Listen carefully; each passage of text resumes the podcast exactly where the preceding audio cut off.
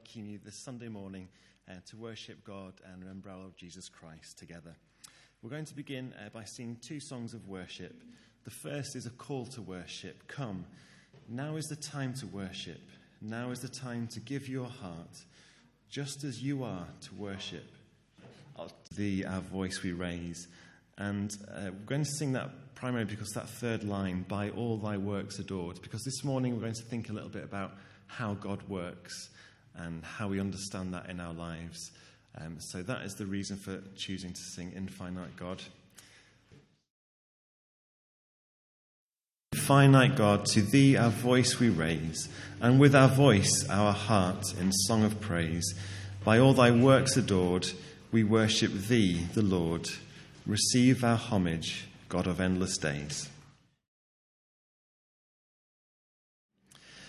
Father God, we join together in a claim of you, our Father, and of our Lord Jesus Christ, our Saviour. We know your works, Father. We know they're works of love, that through human history you've reached out and touched human hearts, changed us, saved us, and lifted us. And Lord Jesus, in you we see your Father's heart in every action and in every word, and we praise you for that. Amen. Um, I don't think we have any visitors. I've been scurrying around and um, getting jobs do- done, but I don't think we've got any visitors. But if I've missed anyone, it's great to see you.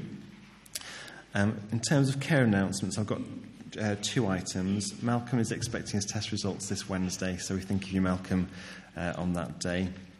And Sister Eunice Thomas from Macclesfield's funeral we have more details of that. It's going to happen this Wednesday, and it starts at 20 past three at Macclesfield Crematorium, and then there'll be refreshments afterwards at Macclesfield's Hall. Does anyone else have any care news that they'd like to um, share between us? So we'll um, bow our heads and pray together, and I'll leave space for your own thoughts and prayers.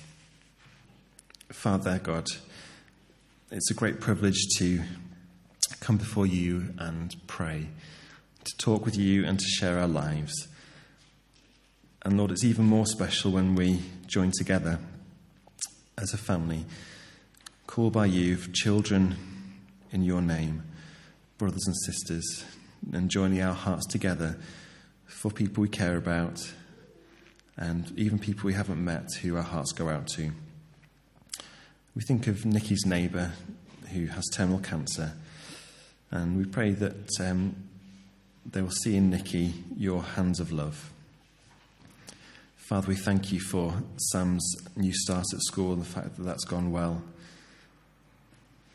We think of Malcolm, and this week he gets results of some tests he recently had. We think of the family of Eunice as they um, mourn her, lossing, her loss. We think of John in far off places and a life that we can't really imagine.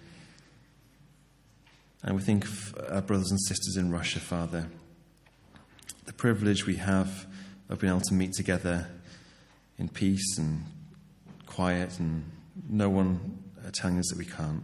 Lord, we often take that for granted.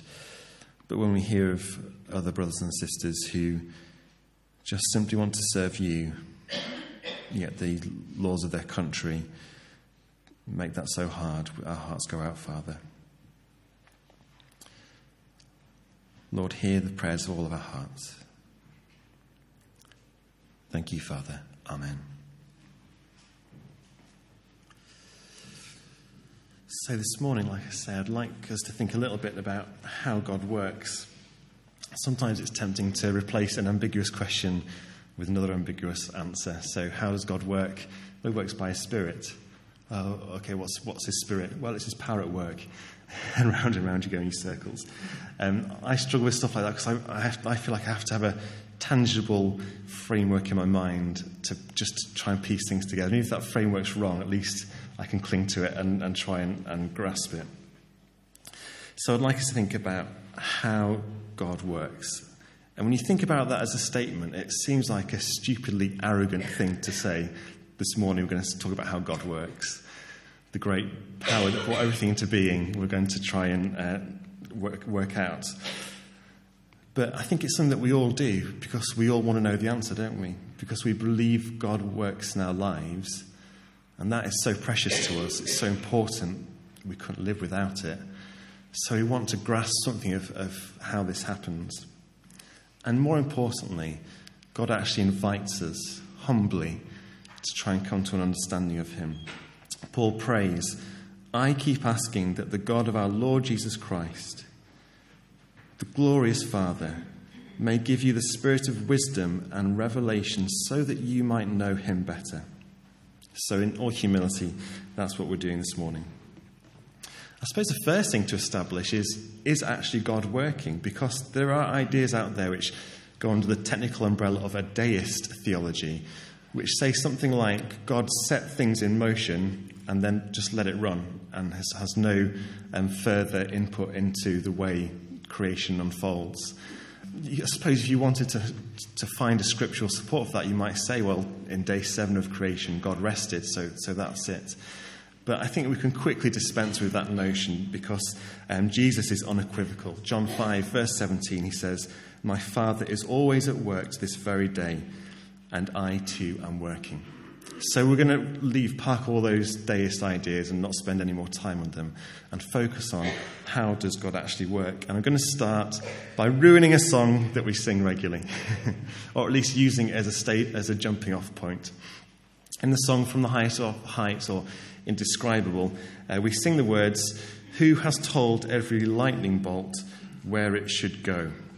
Okay, so if you want to put this in a category, this is God as the micromanager. Every single lightning bolt is directed to its uh, end destination. That is something I struggle with. I don't know about you if, you, if that's something that sits easy with you or you struggle with it. You, you can be quite flippant about it and uh, say well, these particular six fish, fish here being zapped by those lightning bolts which God has directed to the, their end point. But actually, there's quite a serious connotation to this. I don't know the figures for the UK, but in, in the United States, 50 people every year are killed by lightning strikes. So if God directs every lightning bolt where it should go, then they are basically executions uh, by God. That would be the logical uh, conclusion of that. And that's, that's, like I say, a big problem for me. So let's explore a bit more where the idea comes from. And it does come from the Bible. Uh, we're going to go to Job chapter 36, if you'd like to turn there. Job chapter 36 and just verse 32, where it says, He fills his hands with lightning and commands it to strike the mark. So there you can say that that song is very biblical. It takes a biblical sentiment and puts into the song. What's the problem with that? Well, it's a classic example of taking a verse completely out of its context and, and setting it as an individuality. It's from the book of Job. And the book of Job, uh, whilst it may be um, based on real events, is certainly written as a drama.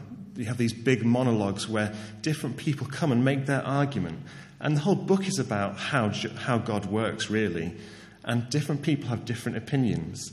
So, this one verse we've hit upon is the opinion of one of those characters in this drama. And that's, that's an important contextual thing to realize, I think. It's not written as an absolute truth, so to speak. It's written as part of a dialogue which, you, which we're to think about and, and to weigh up and consider. And the other thing about that is when something is in a, as part of a dialogue, in part of a play, then things are said to try and uh, uh, rhetoric to try and convince you of the argument that they're, they're saying. So, um, here's an example for you. It's Patrick Stewart in Shakespeare's uh, Richard II. This royal throne of kings, this sceptred isle, this earth of majesty, this seat of Mars,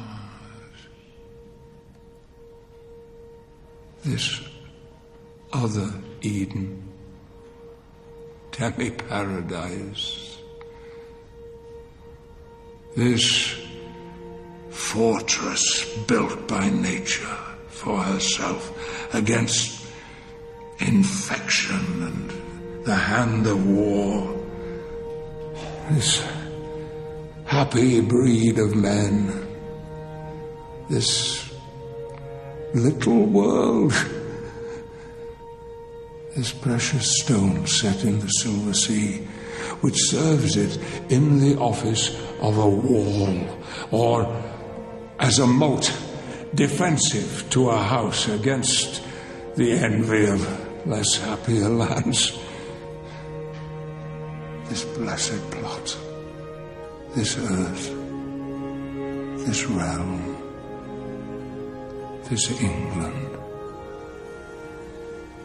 this land of such dear souls,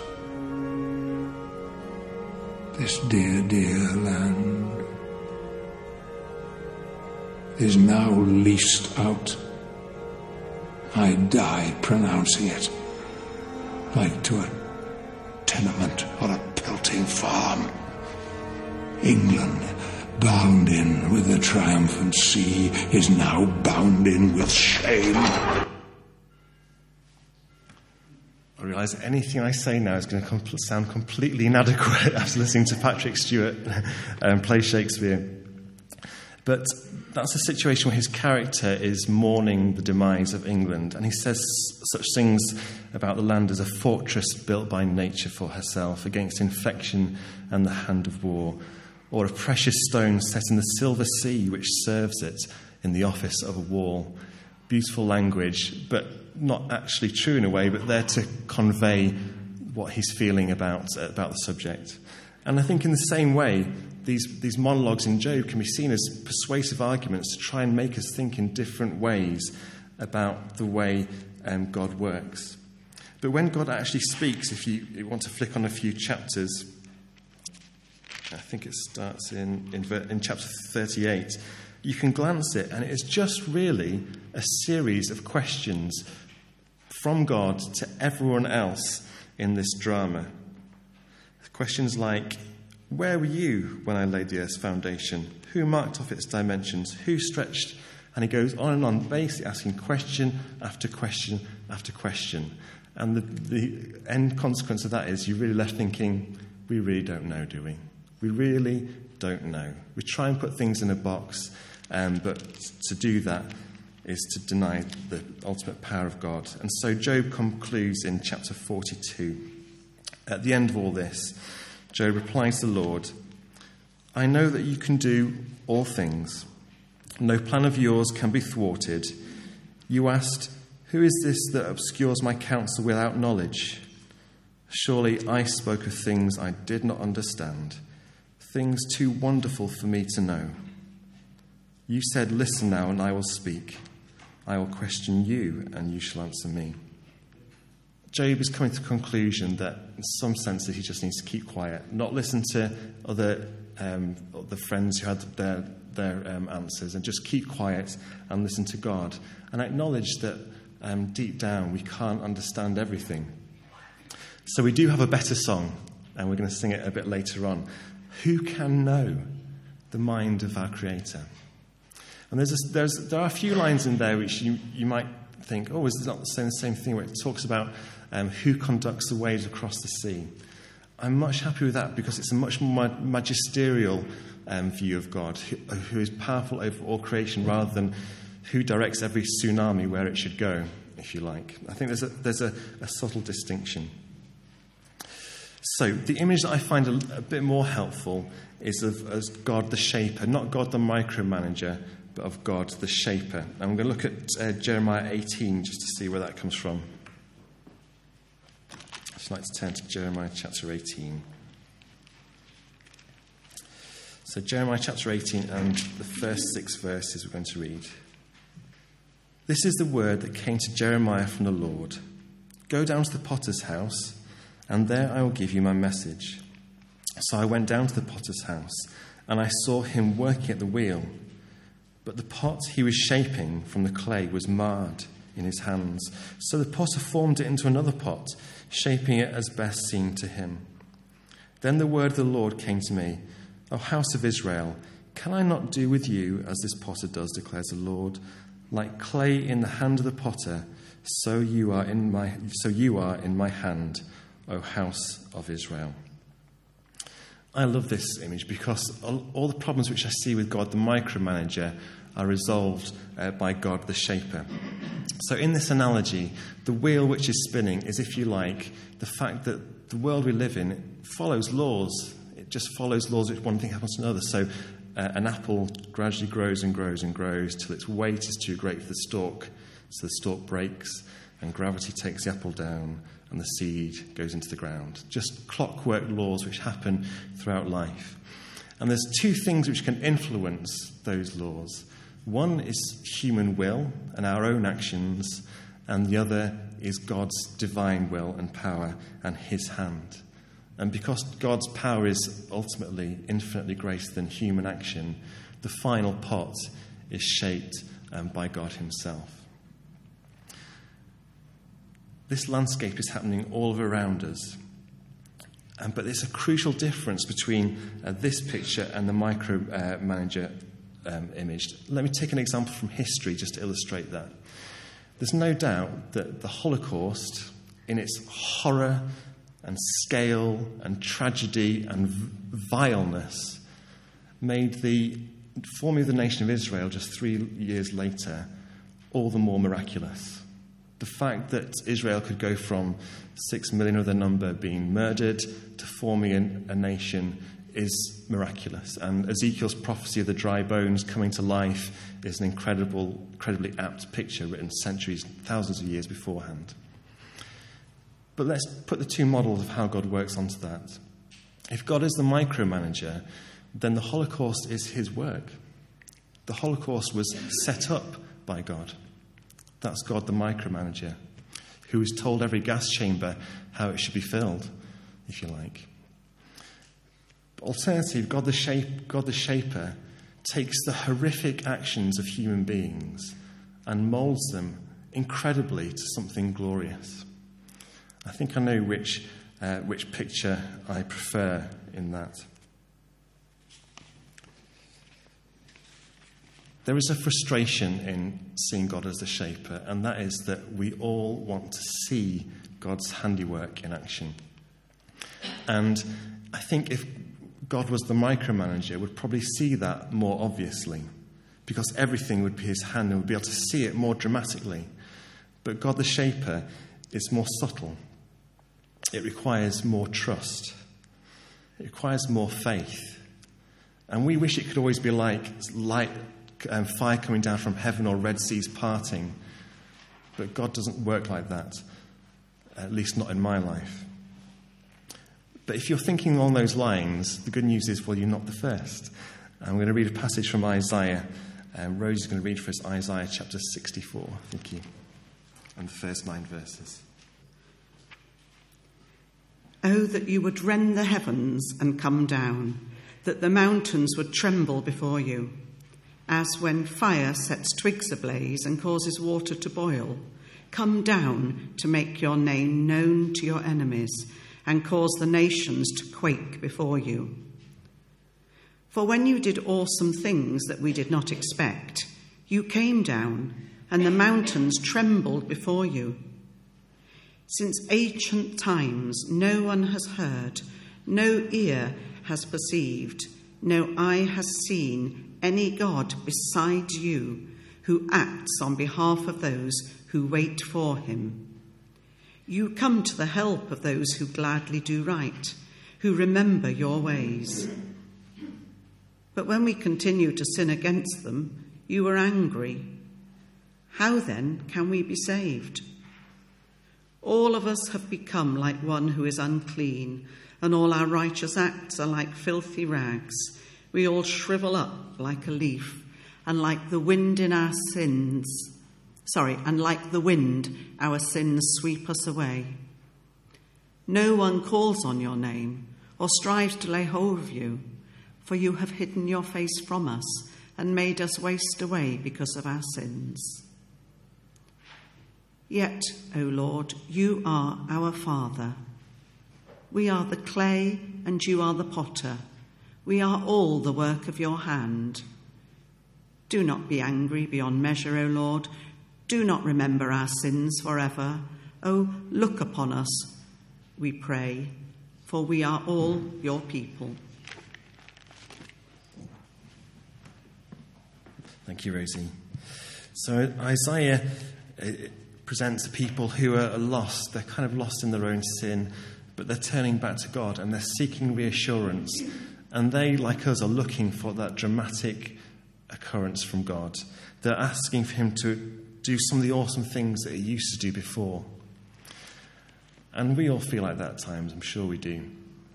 But the implication of, of that is that if God's not doing those kinds of things, that he's, then He's not working. And that's not true. God is always working, but He's the shaper. The shaper doesn't deny that God can and does act miraculously and obviously in the world, but that is not the usual way God works. Usually, God is working subtly to bring about and shape His purpose. So these people were, were looking for reassurance. They said, Do not be angry beyond measure, O Lord. Do not remember our sins, forget forever. Oh, look upon us, we pray, for we are all your people. They were people who were living in hope that God would act. And hope does not disappoint.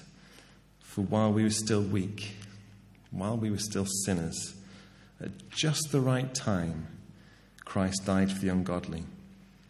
For one will scarcely die for a righteous person, though perhaps for a good person one would dare even to die. But God shows his love for us in this that while we were still sinners, Christ died for us.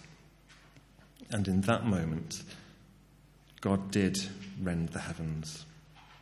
He did tear things down. He tore the curtain. He darkened the skies.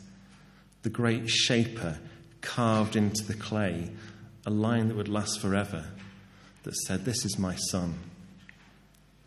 And we're going to remember him now.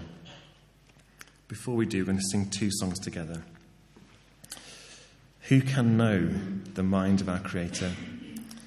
Who can speak of wonders yet unseen? Who can reach the height of understanding to play the notes of wisdom's melody? We stand in awe of God.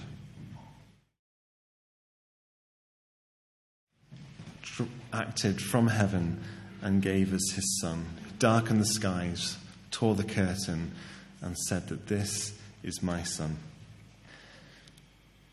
Father God, Lord, you have all of us in your hands.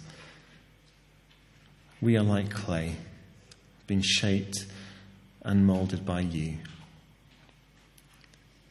But Father, if we were to go round and ask each one of us what the biggest influences in our lives, I think it would be this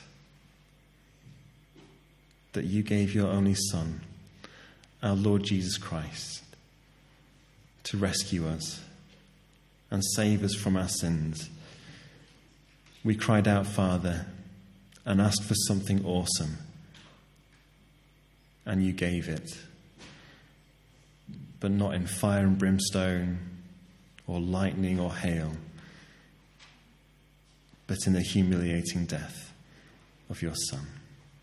Thank you, Father. Amen.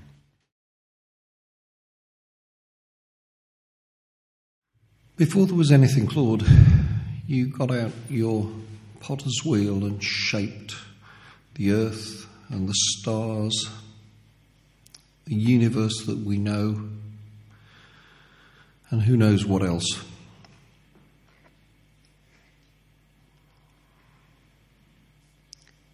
But you didn't just create it, you created it and cared for it. And continued to shape it and mould it.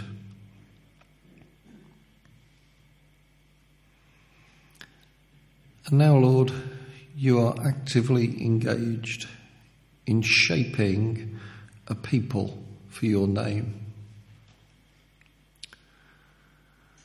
A living temple built out of living stones to give praise and glory and honour to you. And the cornerstone of that is your Son, the Lord Jesus Christ. And it's because of what he did that we see all of these things in the light of mercy, in the light of love.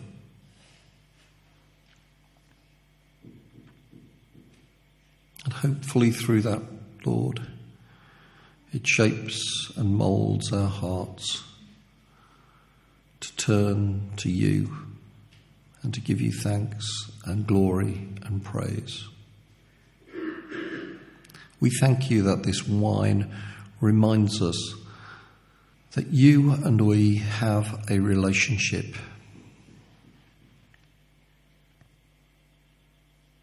Lord, we thank you for that relationship and pray that together we may build that and make it stronger and draw closer to you in everything we do.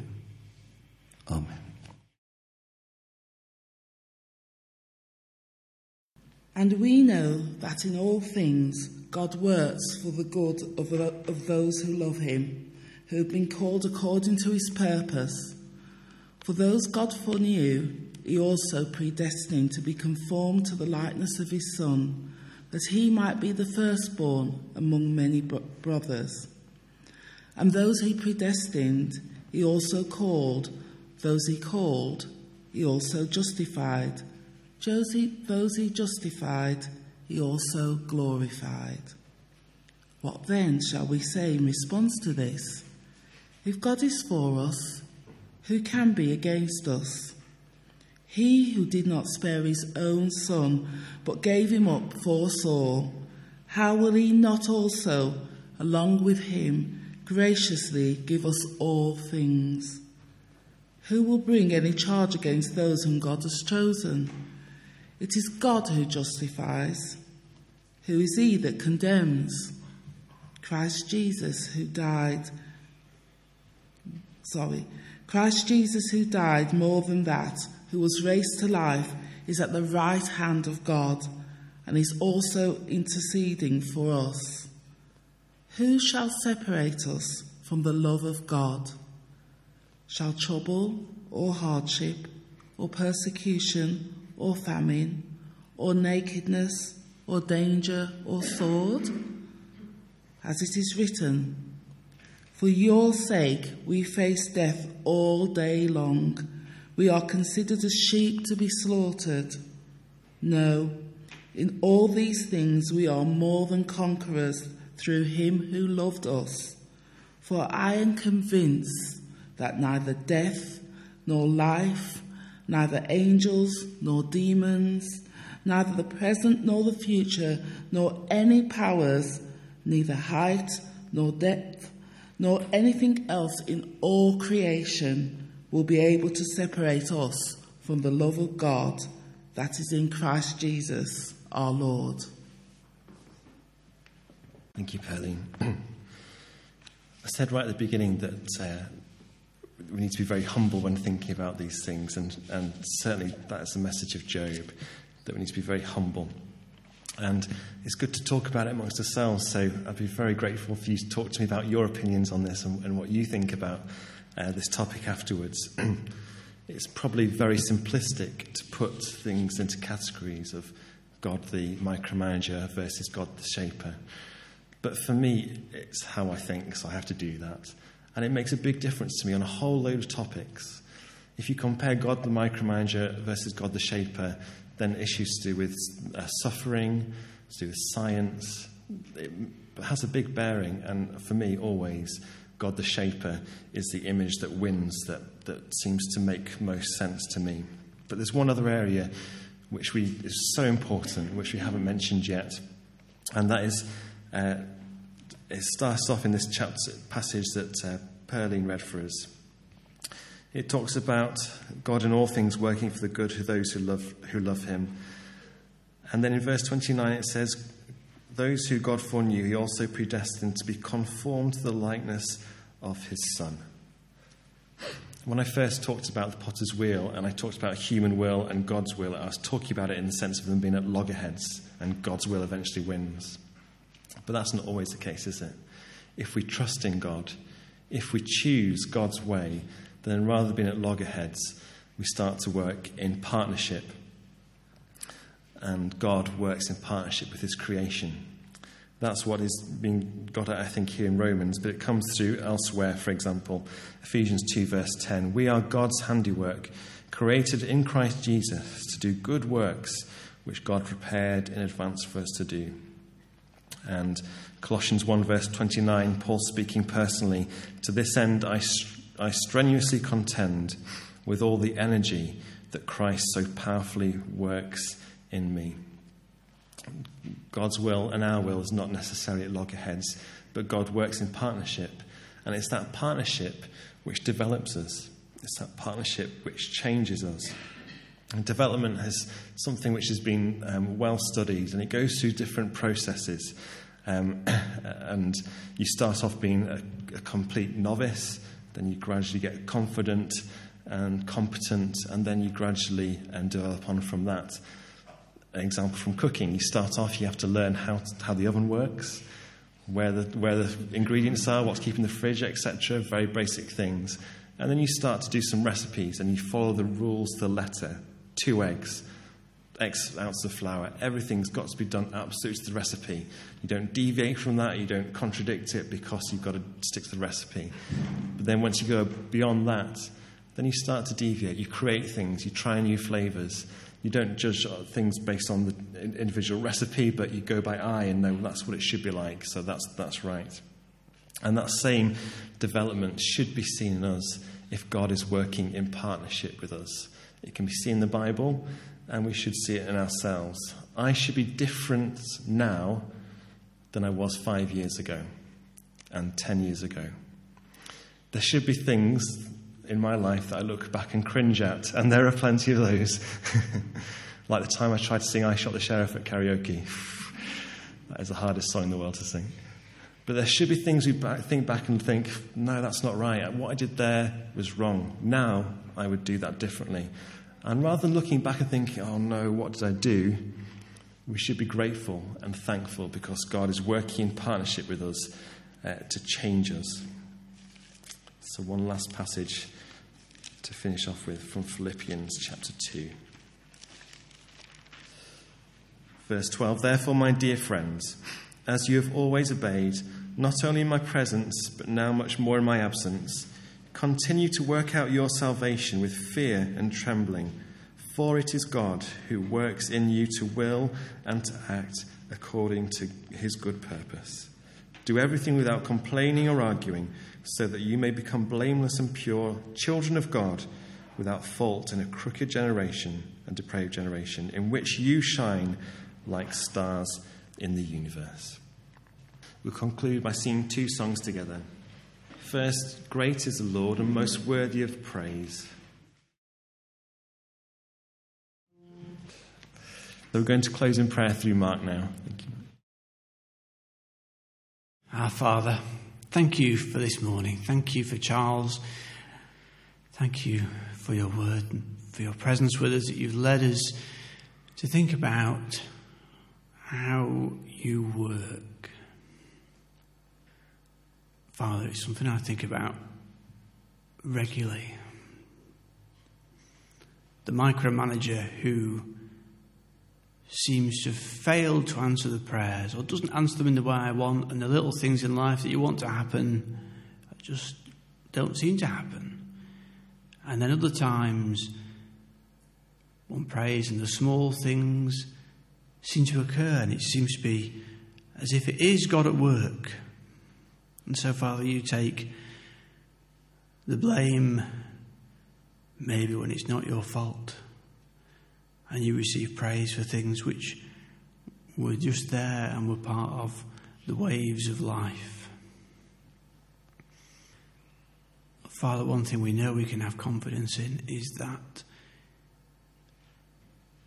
your will your work is with us, is to build and develop us before you, to help us grow in you and for you to grow within us. Father, help us this week.